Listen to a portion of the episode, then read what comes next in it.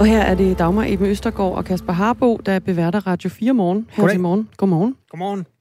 Før nyhederne talte vi om Holger Rune, en dansk tennisspiller, der øhm, ikke lod solen gå ned over sine skældsord, som han kyldede efter en modstander ved en Challenger-turnering, som gik lidt under radaren ind til Holger Rune, ellers gik worldwide med de der udtalelser.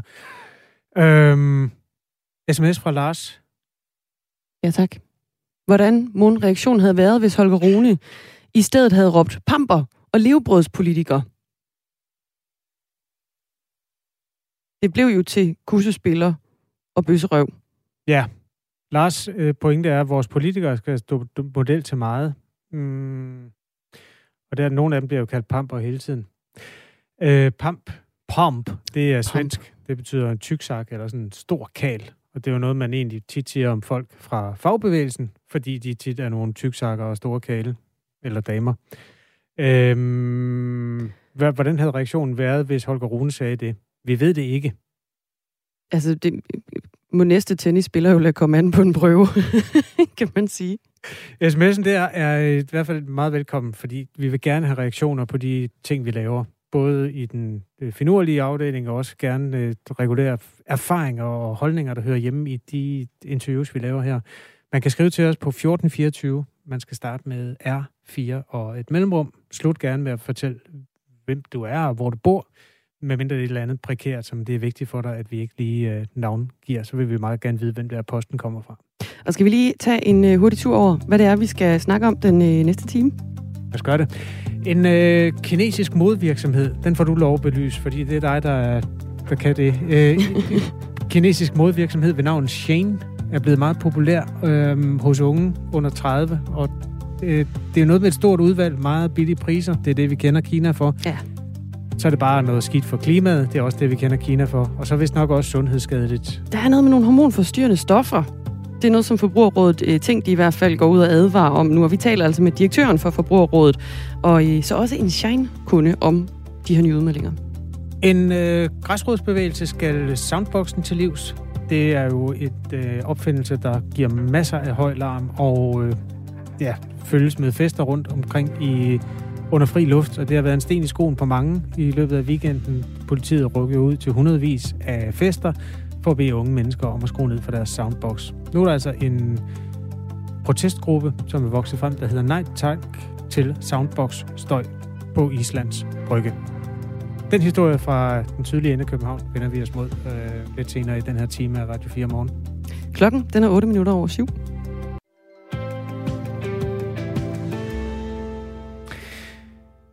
Klinikkerne, der tager sig af patienter med senfølger efter coronavirus, får rigtig mange henvisninger i de her uger. Henvisningerne kommer netop nu, fordi der skal gå tre måneder efter smitten, og mange af dem, der bokser med det nu, var smittet under anden bølge, der toppede lige efter årsskiftet. Lone Vejklin er fra Rigskov ved Aarhus og blev smittet faktisk tilbage i efteråret og lider stadig af senfølger derfra. Godmorgen. Godmorgen. Hvordan har du det her til morgen?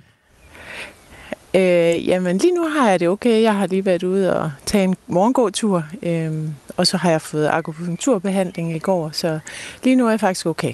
Hvad er det for nogle senfølger, du har? Jamen, jeg har haft øh, øh, trykken for brystet, jeg har fik helvedesild.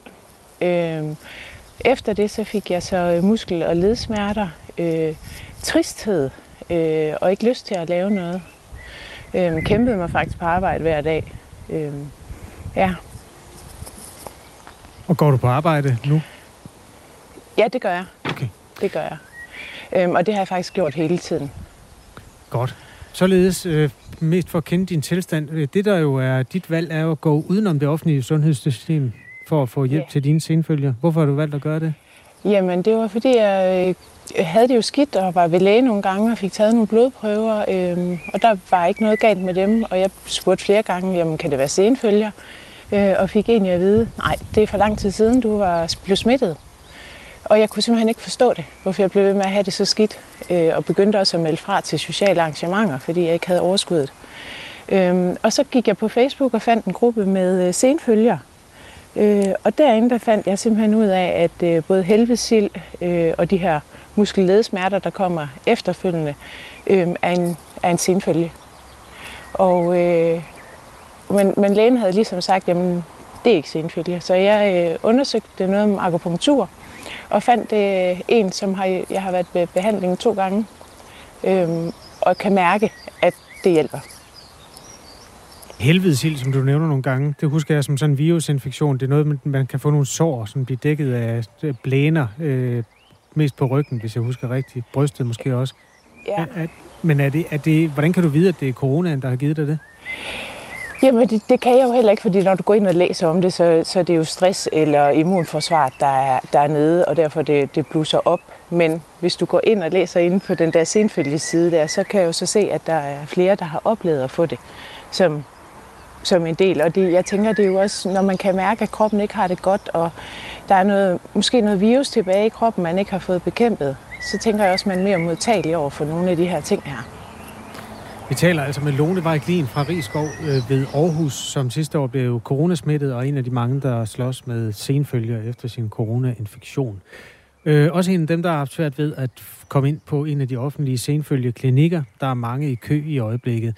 Tidligere på morgenen talte vi med Berit Schøtz Christensen, som er overlæge ved covid-19 senfølgeklinikken øh, ved Aarhus Universitetshospital vi har haft den her virus i, i uh, området i uh, 16-17 måneder efterhånden. Og vi ser desværre, at der er mange, der har rigtig lange forløb. Og uh, de undersøgelser, der pågår lige nu, de ser rigtig meget ind i, hvordan det går efter 6 og 12 måneder. Og der venter vi på nogle rigtig gode opgørelser. Lone Weiglin, hvor meget har det forbedret sig for dig? Det, der er gået over et halvt år siden, du har smittet. Øh, hvad tænker du forbedret? Jamen, de senfølger, som du slås ja. med, øh, hvor, hvor meget bedring har du kunnet øh, kæmpe dig frem til ved egen hjælp? Altså, hvor meget har behandlingerne hjulpet? Jamen altså, jeg var til første behandling i onsdags i sidste uge, så det er, det er, jo, det er jo helt nyt det her for mig. Okay. Øh, men jeg kan mærke, at energien kommer tilbage. Jeg kan mærke mine boblende tanker, mine muskel- og ledsmerter smerter er meget fortaget i dag. Øh, jeg har sover bedre, øh, og jeg, jeg, øh, jeg føler, at jeg har mere energi tilbage i min krop.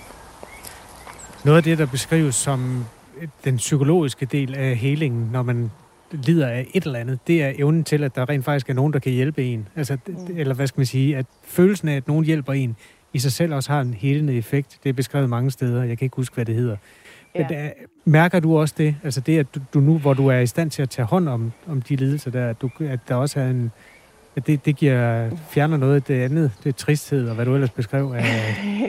Jamen, det er jo det, der er sådan en, en svær, svær ting, det der, ikke? Fordi når man kan mærke, at det stille og roligt bliver bedre to dage efter, man har været til behandling, jamen, så er det jo klart, så tror man på, at, at det hjælper. Og så kan man jo godt sige, jamen, er det de, de 500 kroner værd? Og det synes jeg, det er, at lægge dem, og så få det bedre. Og så kan det godt være, at det er tankerne, eller noget andet. Det er troen på, at der er nogen, der hjælper en, der, der gør det. Det gør sikkert noget af det.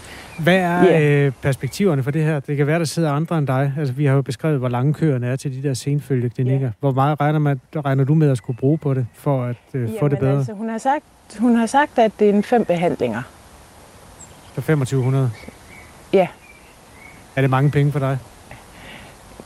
Altså 2500 kunne man jo godt bruge på noget andet, men jeg vil helt klart hellere have det bedre i min krop og have energien tilbage og lyst til at lave nogle ting. Tak fordi du var med. God bedring. Jo, selv tak, og god dag. Tak skal du have, Lone Weiglin. Sen følger klinikkerne fra både Kolding sygehus, Aarhus Universitetshospital, Odense Universitetshospital, Frederiksberg Hospital og Bispebjerg Hospital melder i dag om mange henvisninger og kø for patienter med covid-19 senfølger.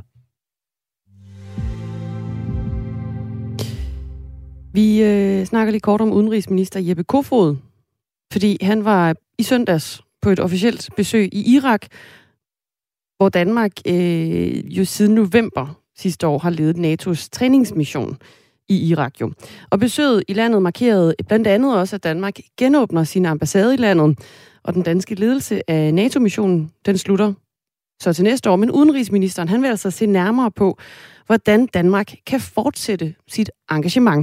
Og sådan her lød det i hvert fald, da øh, vores vært på Radio 4-programmet Frontlinjen, Peter Ernstved, han interviewede Jeppe Kofod. Men så har vi faktisk tænkt os, at vi har besluttet at konsultere Folketinget øh, med op, og fået opbakning der regeringens side til at, at fortsætte, ikke med ledelsen, men med et, et substantielt bidrag til ledelsen af NATO's mission, også fra 22 til 23. Jeg tror, det er op mod med 35 soldater, som vil fortsætte, øh, når vores lederskab afsluttes der i maj 22.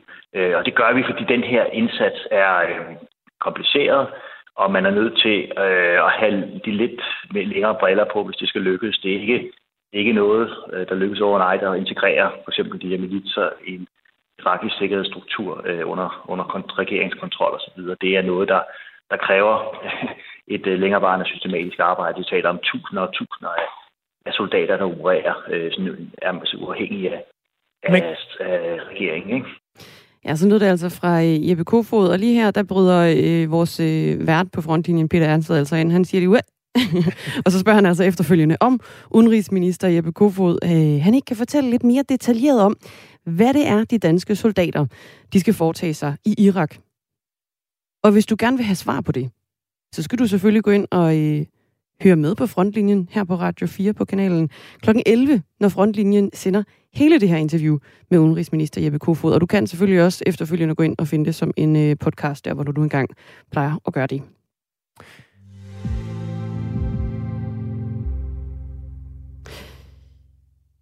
Det er gået over hovederne på øh, den etablerede modebranche, at den kinesiske modevirksomhed Shine er blevet så populær hos unge under 30 år verden over og ikke mindst også her i Danmark.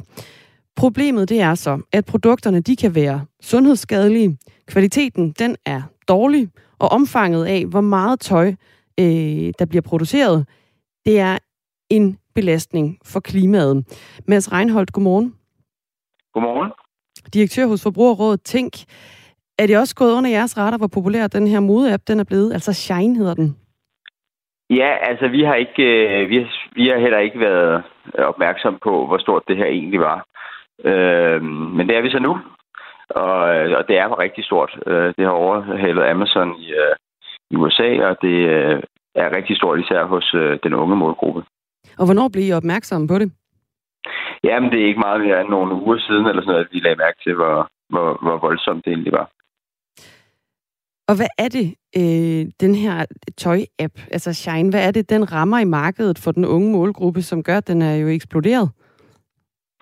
Ja, altså, øh, for den bygger sådan, Shein bygger på nogle meget avancerede algoritmer, der kan spotte modetrends, og så kobler den det med en meget, øh, meget, meget hurtig produktion. Og det vil sige, at de er meget hurtigere end de mere etablerede mærker, som Zara eller H&M kan flytte, kan få produkter ud til forbrugerne. Og på den måde så overgår de deres konkurrenter, og på den måde er de så blevet utroligt populære hos, øh, hos især unge forbrugere. Jeg skal lige høre dig udtale det igen, Mads Reinholdt, så jeg er sikker på, at jeg udtaler det rigtigt. Shein, det øh, Shein. kommer af, det hedder oprindeligt uh, She Insight. Mm. I Danmark der ligger appen Shein ifølge konsulentvirksomheden Mobile Action nummer 2 og 3 i henholdsvis App Store og Google Play over mest downloadede apps. Og i USA, som du også nævner, øh, der har appen her overhalet Amazon, som jo også er en øh, mastodont, må man sige, inden for internethandel. Og ifølge det kinesiske medie Caixin, så omsætter virksomheden for over 90 milliarder kroner. Kan du sætte et par ord på, Mads Reinholdt, direktør hos Forbrugerrådet Tænk, på hvad det er, man skal være særligt opmærksom på, når man handler hos Shane? Ja, som forbruger skal være, meget, skal være opmærksom på, at man er meget anderledes stillet, end når man handler i en dansk webshop eller i en tøjbutik på gågaden. For det første så øh, indsamler Shein data om brugernes adfærd, og de deler den med et ukendt antal samarbejdspartnere. Øh, og det er jo en, en, en dataadfærd, som vi kender fra for eksempel TikTok. Og det betyder, at man som forbruger ingen kontrol har over sin data. For det andet så skal man være opmærksom på, at øh, det tøj, som ofte sælges på kinesiske webshops som Shein, vi har ikke testet tøjet fra Shein, men vi har testet fra andre webshops, øh, ofte er i ringe kvalitet, og desværre også ofte indeholder uønsket øh, kemi, skadelige farvestoffer eller lignende, som potentielt kan være hormonforstyrrende. Og for det tredje, så skal du være opmærksom på, at øh, du har ikke samme fortrydelsesret og reklamationsret, som når du handler tøj inden for EU.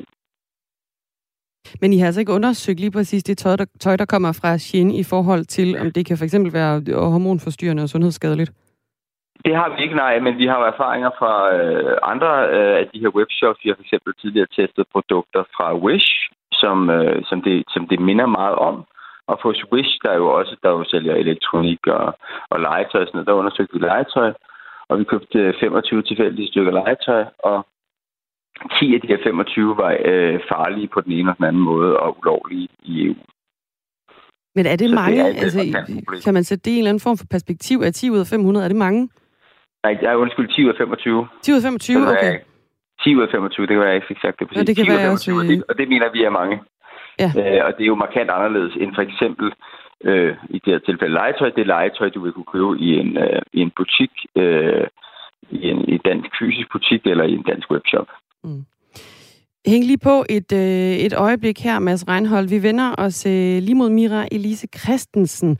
Godmorgen. Godmorgen. Du er 16 år gammel og går på gymnasiet i Vojens. Og så er du også øh, kunde hos Shine. Og hvorfor er det, du handler hos øh, Shine, Mira Elise Christensen? Jamen, det gør jeg jo, fordi at øh, at de jo bare slår øh, mange af de andre øh, butikker med øh, pris. Og så er der jo også det med, at øh, det tøj, man kan finde der, det er jo, øh, som der blev sagt, øh, inden for alle de trends, som er lige nu.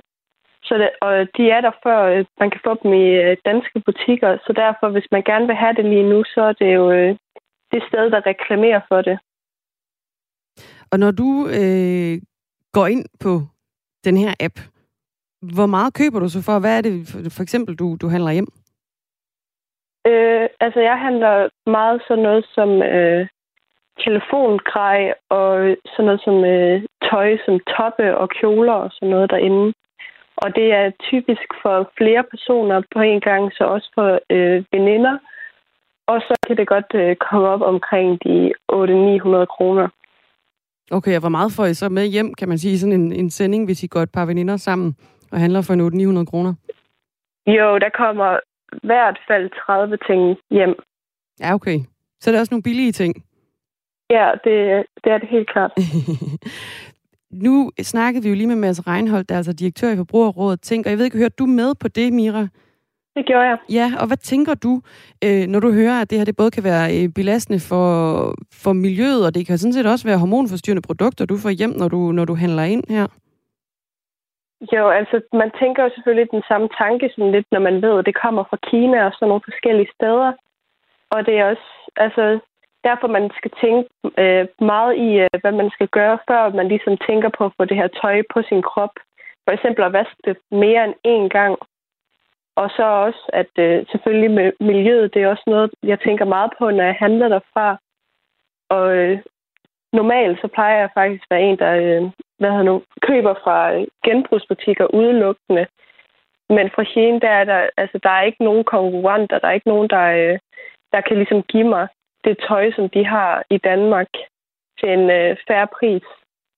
Men vil du genoverveje øh, dine shoppevaner hos Shein, når nu du hører, at det, det er belastende for miljøet og kan være potentielt sundhedsskadeligt?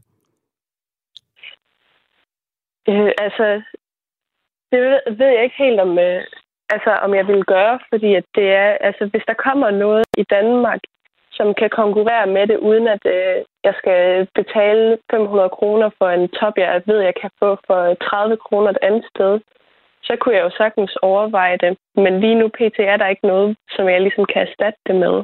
Mm. Sundhedsstyr, eller Forbrugerrådet tænker altså ud af at advare om, at de her produkter, de kan være sundhedsskadeligt, hvis man handler øh, fra Shane. Hvor får du dine informationer om de her varer fra? Øh, altså, man får jo informationerne fra øh, appen, og ellers så øh, har vi en Facebook-gruppe øh, med mange medlemmer, som ligesom skriver med deres oplevelser af det, de har købt, og sender billeder, og 95 procent af tiden, så er folk tilfredse og øh, har øh, kun gode ting at sige om de ting, de har fået. Men vi har altså også nogen, som øh, har haft nogle dårlige oplevelser. For eksempel en kvinde, der øh, har mistet meget af sin hud på sine øh, fødder på grund af nogle sandaler, hun har købt der. Og det er ikke så sådan noget, der kan få dig til lige at genoverveje en ekstra gang, om du skal handle ved Shane? Jo, selvfølgelig, men jeg tror også bare, jeg har været... Øh, altså, på starten af har jeg tænkt, okay, hvad kan jeg ligesom købe, og hvor jeg kan vaske det og sørge for, at det ligesom at jeg kan få så meget ud af det som overhovedet muligt. Og der har det været sådan noget som øh, toppe og øh, sådan noget som telefonting. Og resten, det holder jeg mig egentlig væk fra, så deres make-up og deres sko, det er bare noget, jeg ikke, øh, ikke vil gå på kompromis med i hverdagen. Så der vil jeg godt betale noget mere for at være sikker på, at øh, det er noget, som jeg kan gå langt i, og det er noget, jeg putter i mit ansigt, som øh, ikke måske øh, ender med at få en allergisk reaktion.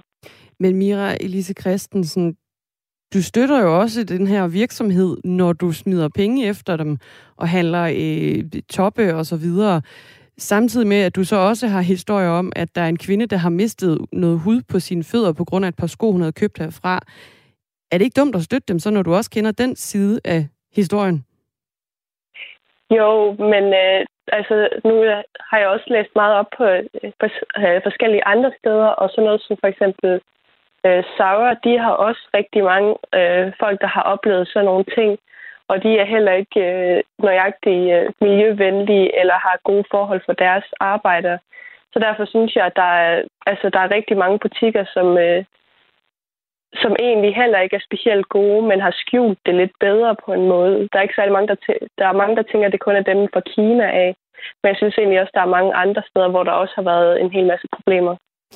Mira Elise Christensen, vi vender lige tilbage til øh, Mads Reinholdt her for, øh, for en stund, fordi Mira Elise Christensen, hun fortæller jo her, at hun øh, finder sine forbrugerinformationer om de produkter, hun køber på Shine. Det gør hun blandt andet på øh, Shines hjemmeside eller app der, eller i en, øh, en Facebook-gruppe, hvor der, der er vist over 20.000 medlemmer i den her gruppe. Hvad tænker du, Mads Reinholdt, direktør i Forbrugerrådet, tænk om, at de unge de skal finde forbrugerinfo her? Jamen, det tænker jeg måske er meget naturligt, at man som forbruger øh, deler informationer om, hvad det er, man oplever. Øhm, jeg kan også godt forstå, hvorfor øh, øh, Mia Elise gør, som hun, som hun gør, når hun... Øh, når det, er, når det er klart, at der er nogle modtendenser og noget, man gerne vil forfølge. Det er jo ikke den enkelte forbrugers ansvar, det her. Det er jo sådan set et politisk ansvar at sørge for det her reguleret, sådan så de øh, varer, der kommer ind i, øh, i EU, dem bliver der stillet samme krav til, som dem, der er inden for EU. Og derfor så øh, håber jeg også på, at vi politisk kan få reguleret området, øh, og det er man i gang med nu, lige nu i øh, EU, og kigge på, om ikke man skal regulere øh, kravene til, øh, webshops uden for EU på samme måde som webshops inden for EU. Men inden det nu engang kommer til, til EU, kunne I så ikke også gøre mere for at fange de unge og oplyse dem om, hvad det er, der foregår? Jo. Nu fortæller Mia Elise jo her blandt andet om en kvinde, som har mistet hud på sine fødder.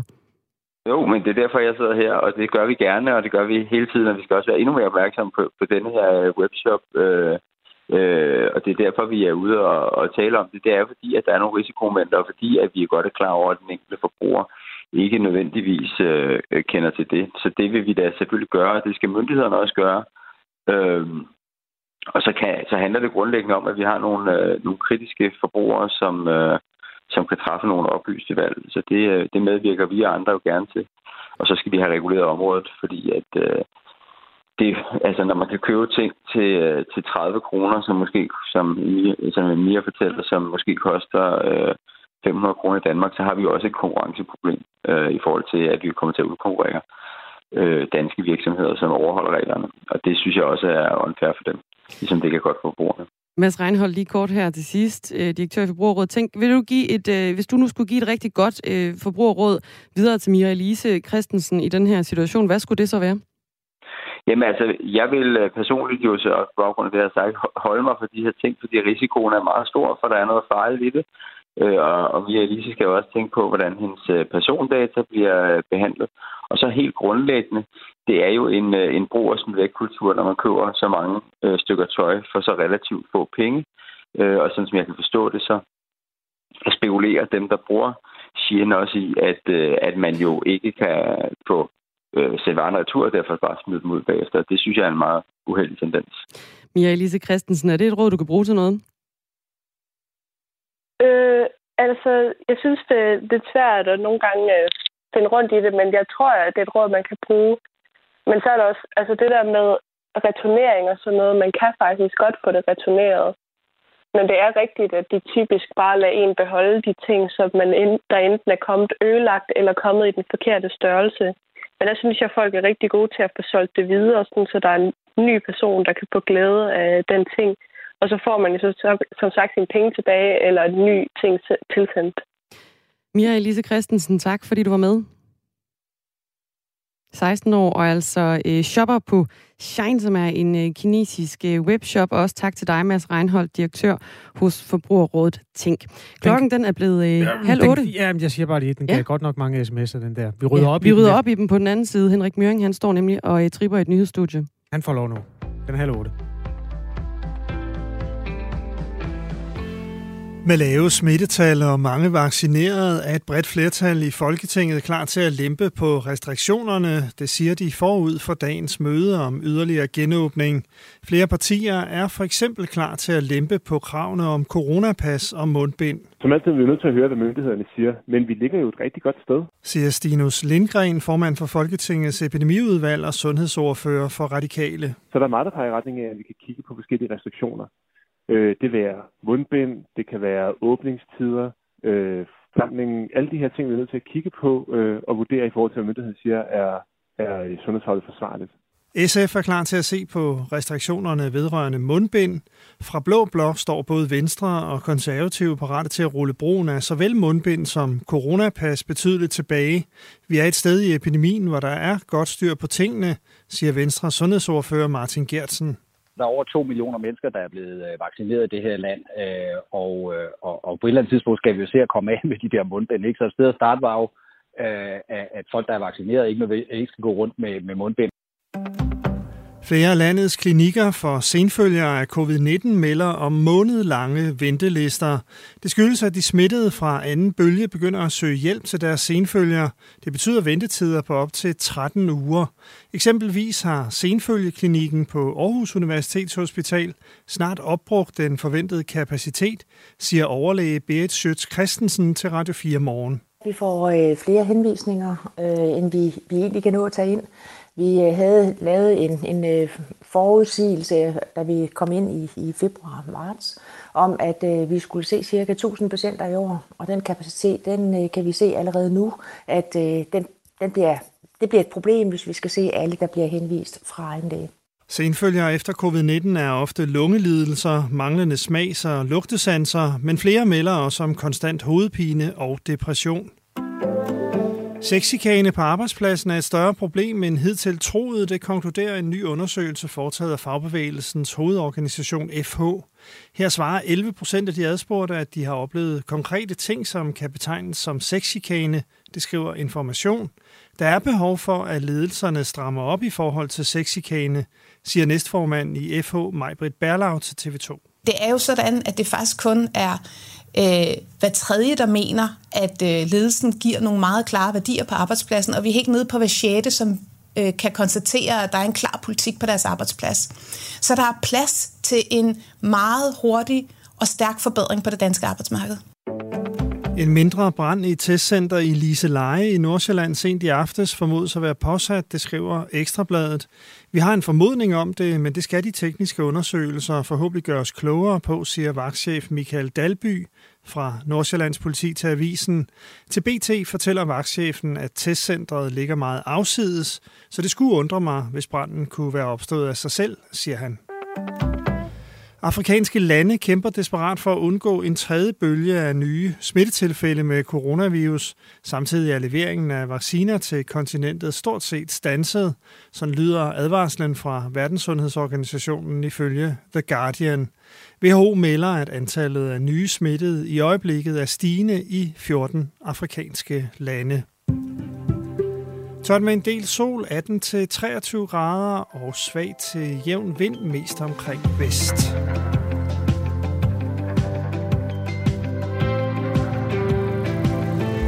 Tak Møring for øh, overflyvningen. Det var nyhederne her på øh, Radio 4. Henrik Møring, han er nyhedsvært her til morgen. Den kinesiske modvirksomhed Shine er meget populær hos unge verden over, også i Danmark, og øh, også hos øh, Mira Elise Christensen på 16 som vi talte med for, før nyhederne. Og øh, til trods for altså advarsler om, at arbejdsforholdene ikke nødvendigvis er, som de skal være, klimaaftrykket er kulsort, og ja, flere andre øh, angribelige punkter ved den her øh, virksomhed. Det var noget med, at det også kunne være potentielt hormonforstyrrende produkter, man vil købe, og også lidt om, at øh, man ikke helt ved, hvad det er, de gør med ens data. Og så havde hun en ven eller veninde, hvis fødder havde tabt huden, efter at et par sandaler fra bemeldte firma var blevet sat på. Så der, var, øh, der er nogle hager, men til gengæld så er det billigt. Øh, posten er fuld af sms'er fra mennesker, der har hørt det indslag. Ja. Bo fra Østerbro skriver, hold da op, hvor var hun dog dygtig til at svare for sig. Godt talt, Mira. Daniel skriver, goddag, sikkert dog. De unge tænker grønt, siger de kloge. De unge gør noget for klimaet. Så køber de nye trends, som skifter fra måned til måned. De bidrager til enormt ressourcespil, farlig kemi, forurening i form af transport osv. De unge skider da på klimaet. De bruger sociale medier i uhørt omfang, som forurener mere end flytrafikken. Og nu skal de bare købe og smide væk, mener Daniel. Ja, og der er flere, der også har den der, altså ungdommen taler klimaets sag, men køber alligevel en masse ting på nettet og får dem skibet tværs over jorden. Ja, det er sådan, at ungdommen... Jeg vil bare sige, på vegne af for eksempel dem, der er 49 år, vi er ikke ens alle sammen. Det tror jeg altså heller ikke, ungdommen er, for at være helt ærlig. Nej, det tror jeg sgu heller ikke helt. Der er også en, der skriver, det fremstår hyklerisk, at man hører det primært af unge, der mener, at vi skal gøre mere for miljøet, og samtidig er det præcis de unge, der støtter sider som Wish og Shane, der sælger produkter, der på ingen måde er miljørigtige, og som skal transporteres meget, meget langt. Dertil tænker de unge ikke på, hvilken løn kinesiske medarbejdere de her steder får for at producere det, som lytteren her kalder billig skrammel. Hvis der sidder en, som er ung, som har fravalgt det, der kan beskrives som billig skrammel, så er vedkommende altså velkommen til at tage til genmæle her i, i sms'en. Skriv på 1424, start besked med R4 og et mellemrum. Sieng er der Sieng. en, der hævder, at det udtales. Jeg er ikke ja, jeg er meget svært. Altså, jeg har, nu spurgte jeg jo, hvordan man udtalte det. Jeg hørte det som Shane. Shen. Shen. Shen. Skulle der være en kineser på Ej. linjen? Der er jo relativt mange af dem her i verden. Øh, hvis en af dem hører Radio 4, eller bare en dansker med kinesisk øh, sprogkundskaber, så må du også gerne lige komme med en udtaleguide. Enormt gerne. Mange tak. Mange tak for post. Klokken er 7.37. Og vi skal øh, lige kigge tilbage mod weekenden, fordi i hele landet, der rykkede øh, politiet altså ud for at stoppe udendørs fester øh, med høj musik, der ødelagde naboerne til bemeldte festers nattesøvn. Og i København, der har øh, kommunen altså taget drastiske midler i brug for at øh, lave sådan nogle øh, støjfri zoner, hvor musikken den er forbudt efter klokken 8 i hverdag og klokken 10 i weekenden, blandt andet i Havneparken på Islands Brygge. Men det virker altså ikke. Det mener medstifter af protestgruppen Nej Tak til Soundbox-støj på Islands Brygge, Bettina Hartmann. Og derfor øh, tager hun sagen i egen hånd og er altså gået i gang med et øh, borgerforslag sammen med borgere fra blandt andet Skagen og Aarhus, der skal forbyde elektrisk forstærket musik i byerne, med mindre man har en øh, tilladelse fra kommunen. Godmorgen, Bettina Hartmann. Godmorgen. Du er beboer på Islands Brygge, altså medstifter af Nej Tak til Soundbox-støj på Islands Brygge-gruppen her. Nu har det været forbudt at spille elektronisk forstærket musik i Havneparken i en uge. Der er gået to weekender. Har du og de andre beboere fået mere ro? Nej, det synes vi desværre ikke, vi har. Øhm, så øhm, altså, som jeg ser det, så er der jo ligesom tre elementer, der skal til. Der er regler, der er information, sådan så dem, der gerne vil selvregulere, de også gør det. Og så er der håndhævelse for dem, der... Altså, man kan jo desværre indrømme, at jo senere på, på aftenen, øh, og jo mere alkohol, der indtages, jo lavere bliver evnen eller viljen også til at, at følge de regler, der er. Så det, altså, det har simpelthen slet ikke virket? Der er ikke kommet det mindste mere ro? Altså, det er jo meget svært at, og, hvad hedder det, at komme med en, øh, at sige præcis samme øh, uge med samme varme, og du ved, men, men vores øh, subjektive oplevelse er, at vi har ikke set nogen væsentlig, øh, hvad kan man sige, ændring. Og øh, hvor er det, tænker du, at det her øh, tiltag, det har slået fejl i forhold til at lave et forbud mod at spille elektronisk forstærket musik, altså gennem de her blandt andet soundboxes i, øh, i Havneparken. Du nævner, at der er regler, så er der information, og så er der også håndhævelsen af, af, af det her forbud. Hvor tænker du, det er gået galt, når det nu ikke øh, har virket? Jamen, jeg synes i virkeligheden, det går galt i alle tre, øh, hvad hedder det, ender, og det er jo nok også, altså det er jo fordi, det er komplekst, at det er, at det er svært at få det løst, fordi ellers så havde vi nok fået det løst. Men jeg tror, altså, en af tingene er jo, at vi har, vi har fået noget teknologi de sidste 10 år, som kan spille helt vanvittigt højt. Øh, og det vil sige, at folk tænker simpelthen ikke over, at der er jo regler. Hvis du for eksempel var en virksomhed, der boede i et beboelsesområde, så må du ikke spille højere end 55 dB i løbet af dagen, som svarer til lav samtale. Øh, men sådan nogle regler gælder ikke for private. Øh, så det vil sige, øh, at øh, altså selvom der egentlig er, der, vi har også regler for gademusikanter. Vi har nok lidt svært ved at forstå, hvorfor en, der stiller sig op med en soundbox, ikke også øh, er en gademusikant. Øh, en gademusikant må kun spille en time ad gangen og kun om dagen og sådan nogle ting. Så egentlig har vi reglerne, men, men de gælder bare ikke for private. Og af en eller anden grund, så vil hverken politiet eller, eller politikere sørge for, at de regler, der egentlig er, de bliver hvad kan man sige, udvidet til at gælde private. Facebook-gruppen, øh, som du er, er, er med i også, eller stifter af, den hedder jo Nej Tak til Soundbox-støj på Islands Brygge, og den har over 600 medlemmer. Og det var fredag den 28. maj, der fik øh, Københavns Kommune nye regler øh, en effekt, og reglerne de forbyder jo så al elektronisk forstærket musik. Det er efter klokken 8 i hverdagene, mandag til fredag, mandag til torsdag hedder det så, og klokken 10 fredag og lørdag i, øh, i øh, tre forskellige zoner. Det er Havneparken på Islands Brygge, Hørsholmparken på Nørrebro, og så den del af fældeparken, der ligger op mod Serieslevsvej. Og alle tre steder har fået nye støjregulerende skilte op, skriver kommunen også i en, øh, en pressemeddelelse. Og vi har ragt ud til Københavns politi, der desværre ikke har haft mulighed for at stille op til interview, men de skriver i et øh, skriftligt svar til os her på Radio 4. Københavns Kommunes nye støjzoner blev offentliggjort i sidste uge. Derfor er det helt nye regler, som vi sammen med kommunen har brugt en del kræfter på at oplyse borgerne om de her nye regler, de har jo kun været, været gældende i en uge, som du sådan set også, øh, også nævner i forhold til, om det, har, om det har virket. Skal de ikke også bare lige have tid til at, øh, at virke, Bettina Hartmann? Altså, det, det, det kan vi da håbe. Altså, vi, øh, vi håbede er lysegrønt. Men øh, jeg må bare sige, når jeg går rundt i området og ser hvilke adgangsveje der ligesom er ind i området. Og der er rigtig mange, men der er for eksempel de to broer i hver ende, Langebro og Bryggebroen, og der er rigtig mange, der kommer fra vandsiden. Og hvis du kommer fra vandsiden, så vil du simpelthen aldrig nogensinde opdage, at der er de her regler. Fordi der er to kæmpe store skilte, men de vender ind ud mod gaden. Øhm, og så er der en masse bitte små skilte, som, øh, altså, de, vi har jo haft nogle andre regler de sidste, altså siden 18, de sidste tre år. Der var det bare til kl. 22, at, at, at efter 22 man ikke måtte spille. Og dem er der ingen, der har opdaget. Og jeg tror, altså de nye skilte er, er, er sorte i stedet for hvide, og de sidder de samme steder. Og hvis jeg skal være helt ærlig, jeg tror simpelthen ikke, at folk lægger mærke til dem. Så det er kun de to store skilte, og de, altså jeg ved ikke, de dækker måske 25 procent af dem, der kommer, vil, vil, vil se dem.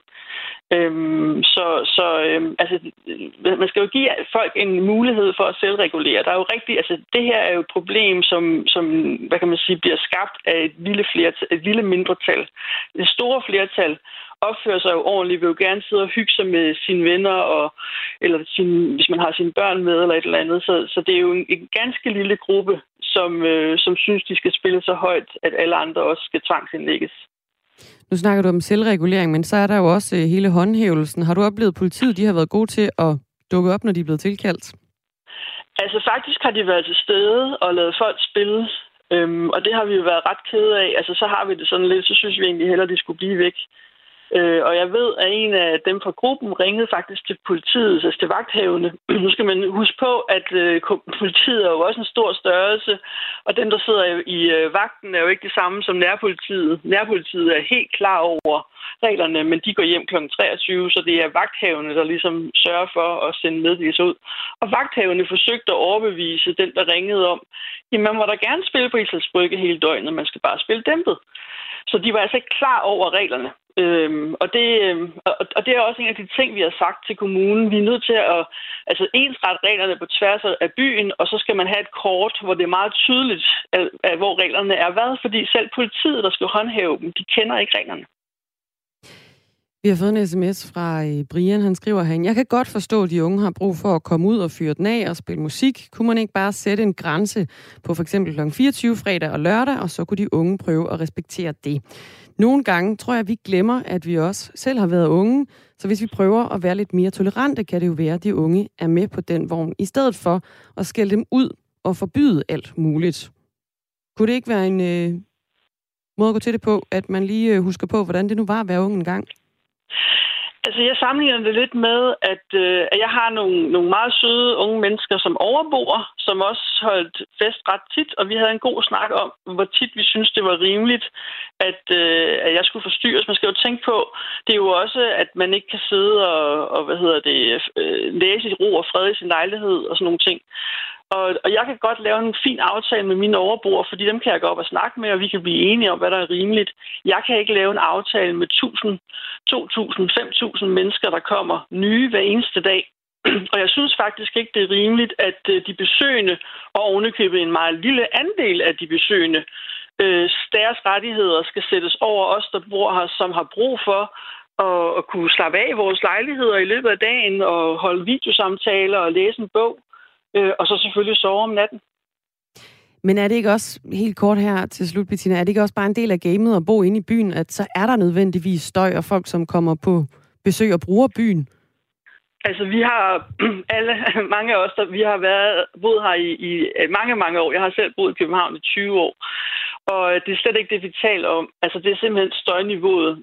Vi har ingen problemer med, at folk hygger sig og, og, men det er de der, altså en soundbox, det er jo koncertudstyr. De, de, de holder koncert, øh, hvad kan man sige, hele dagen i timevis og langt ud på natten.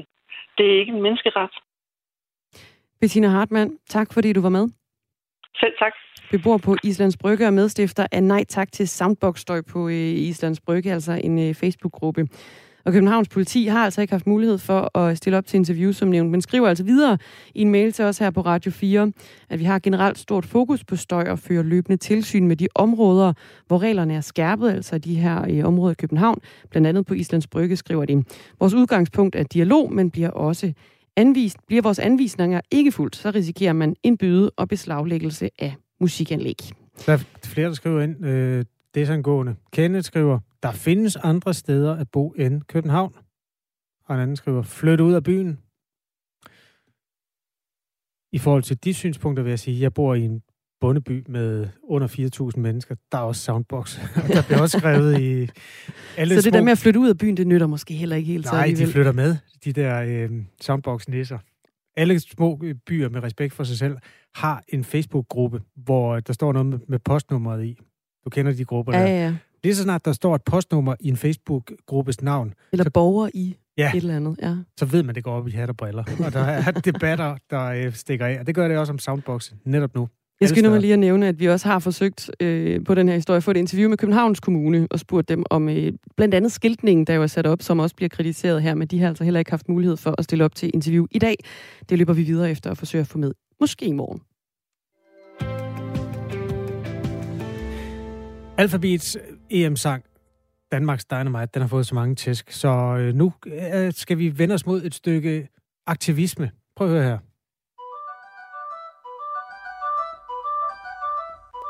Det er indledningen på en EM-banger. En gut ved navn Thomas skrev en sms til os i går. Han skrev, Moin, værter, har en EM-sang klar. I aften går jeg i øveren med orkestret. I morgen har vi en rigtig EM-sang. God kamp, Thomas. Og så var han faktisk i øh, musikstudiet. Så nu er der øh, verdenspremiere på en EM-sang, der hedder Danmarks Drenge. Starter stille. Og så! Fuld gas.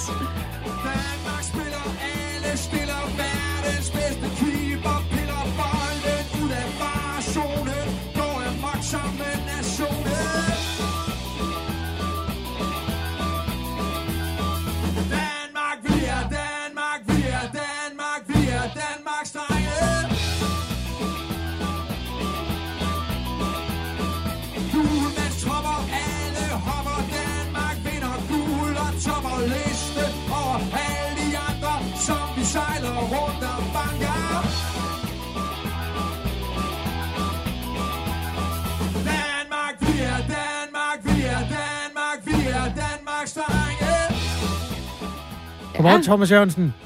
Godmorgen, godmorgen, Kasper. Glædelig EM. Nej, skal du have lige måde. God kamp. Hvorfor har I lavet en EM-sang? For lidt, sjov. Lidt punket øh, EM-sang. Måske den mest punkede nogensinde. Ja, men ved du hvad, det er sådan, det er. Vi synes også, at gutterne på landsholdet skulle have noget punk med til EM-slutrunden. Nu har de fået noget fed pop fra Alphabet, og de skal have mange gode, øh, meget god energi med for os alle sammen, så vi kan få noget, noget fest. Det tror jeg, jeg skulle til. Den har fået så mange Og, og, øh, bank, den der EM-sang fra Alphabet. Kan du heller ikke lide den? Ja. Jeg synes, den er fed. Jeg havde ikke hørt den. Og så hørte jeg bare jer i Radio 4, og så hørte jeg alt, alt det tæsk, den sang fik. Danmarks Dynamite. Og så gik jeg ind og hørte den, og så tænkte jeg, jamen, det er jo alfabet, som man kender dem. Det er fed pop. Det er gode harmonier, det er gode akkorder, det er god sang. Det er alt muligt godt, hvis man kan lide alfabet. Og så er der mange, der er ondt i røven over det, det har lavet, ikke? Og så, så bliver jeg sgu helt trist, og så tænkte jeg, det er synd for dem. De har lagt en stor portion arbejde i det. Uh, ikke desto mindre, så sagde jeg til Radio 4, uh, vi giver den også et skud. Så kan vi være mange om budet. Og vi er frem for alt voksne mennesker, og vi har brede skuldre i gebit, og vi kan, vi kan bære det. Vi får sgu nok også nogle hug, men vi har det sjovt. Ja. Og uh, jeg er helt sikker på, at den bedste EM-sang lige nu, uh, det er nok, uh, det er nok uh, Alphabets. Sådan er det. Ej, det, så er, det, er der i hvert fald sølvmedalje til jer. Tomske Beat er en øh, kvintet, tror jeg det hedder. Er der ikke fem? Jo, det er jo. rigtigt, vi er fem. Som har spillet sammen siden øh, 90'erne. Du, det, ja. du bliver simpelthen nødt til lige, altså, bare lige her til slut at analysere, hvordan man bygger sådan en sang op. Jeg har aldrig før hørt en EM-sang, der startede sådan her. Nej, det er heller ikke. Hvad er det for en sindssyg lyd? Ja, det er jo pianisten. Vi, var, vi havde to timer. Vi sagde, at vi skal være færdige kl. 10, og så har jeg lovet Anton Ringdal at, at sende et eller andet til ham. Det er en deadline. Og øh, vi var lige mødt i fryseren nede på havnen, hvor vi øver i Aarhus. Ja. Øh, og så, spil, så pianisten, han spillede et eller andet, og vi blev enige om, det skulle være sådan noget Leslie. Old school Hammond, et eller andet. Det skulle være noget andet. Og så prøvede han at finde et eller andet øh, på keyboardet, noget, der lød som... Ja, ja, du må spørge ham, jeg aner ikke, hvad det var. Vi siger bare, go for it, ikke? Det lyder fremragende. Skal, det, skal den udgives nu? Ja, det ved jeg sgu ikke. Altså, den er udgivet, og den kommer retten, kan man sige. Så, så er der frit slag i bolddejen, så at sige. Værsgo. Take it away. Mange tak, Thomas Jørgensen. Og Selv tak, du. God dag. god dag. og god kamp, Kasper. Hej. Hej, hej. Tusind tak for sangen. Thomas Jørgensen, der er sammen med bandet Tomski Beat, står bag det her punktnummer, der hedder Danmarks Drenge. Det var meget cool. Ja. God det, gang i den, i hvert fald. Det lyder som en protestsang fra 70'erne, skrevet Bo, som formentlig har ret. Ja, det, ja. Jeg stemmer i med Bo. Det er ret fedt. Marco, han, øh, han vil også bare skille ud på alfabet. Det er der godt nok mange, der vil. Så er der nogen, der i det hele taget synes, at musik er noget møg. Og ej, lad os skynde os at tale. Vi bliver nødt til at tale lidt nu, fordi vi er jo en taleradio. Det er der flere, der beder os om. Øh, og vi taler nu øh, i de næste minutter om en hemmelig mission. Fordi siden 2018, der har Danmark deltaget i al hemmelighed i efterretningssamarbejdet kaldet Operation Gallant Phoenix, der fra en øh, base i Jordan samler og deler information om ekstremister og øh, fremmedkrigere. Hidtil der har øh, den danske deltagelse altså været hemmelig, men nu har man valgt at trække Danmark ud af den her operation her i udgangen af den her måned. Det er noget, som Jyllandsposten beretter om. Godmorgen, Eva Flyvholm. Godmorgen forsvarsordfører for enhedslisten. Du havde ikke kendskab til den her mission, og du vil nu have forsvarsminister Trine Bremsen til at redegøre øh, for sagen. Hvorfor vil du det? Det her det er ikke, øh, det er ikke noget, vi har, vi har hørt om øh, tidligere øh, i Folketinget. Og nu har jeg så bedt forsvarsministeren om, at vi får en redegørelse for, hvad, hvad er det her egentlig for, for et samarbejde, og foregår der, hvorfor er man gået ind i det, og hvorfor, øh, hvorfor trækker man sig ud nu, ikke? Øh, det er det er klart, at, øh, at, at noget af det, som, som jeg jo også er interesseret i, det er jo blandt andet, når man har, hvis man er med i sådan et samarbejde, hvor rigtig mange lande deler informationer, ikke? er man så også sikker på, at de informationer ikke øh, for eksempel er fremskaffet ved brug af, af tortur. Ikke? Det er jo noget af det, vi har kunne se øh, ske i, i nogle af de lande. Ikke? Øh, og, og det er ret vigtigt, at, at Danmark er, er helt skarpe på, at, øh, at de metoder skal vi ikke øh, skal vi ikke bruge eller være med til øh, at fremme. Så, så det er jo sådan nogle ting, vi, vi gerne vil have, eller jeg gerne vil have svar på.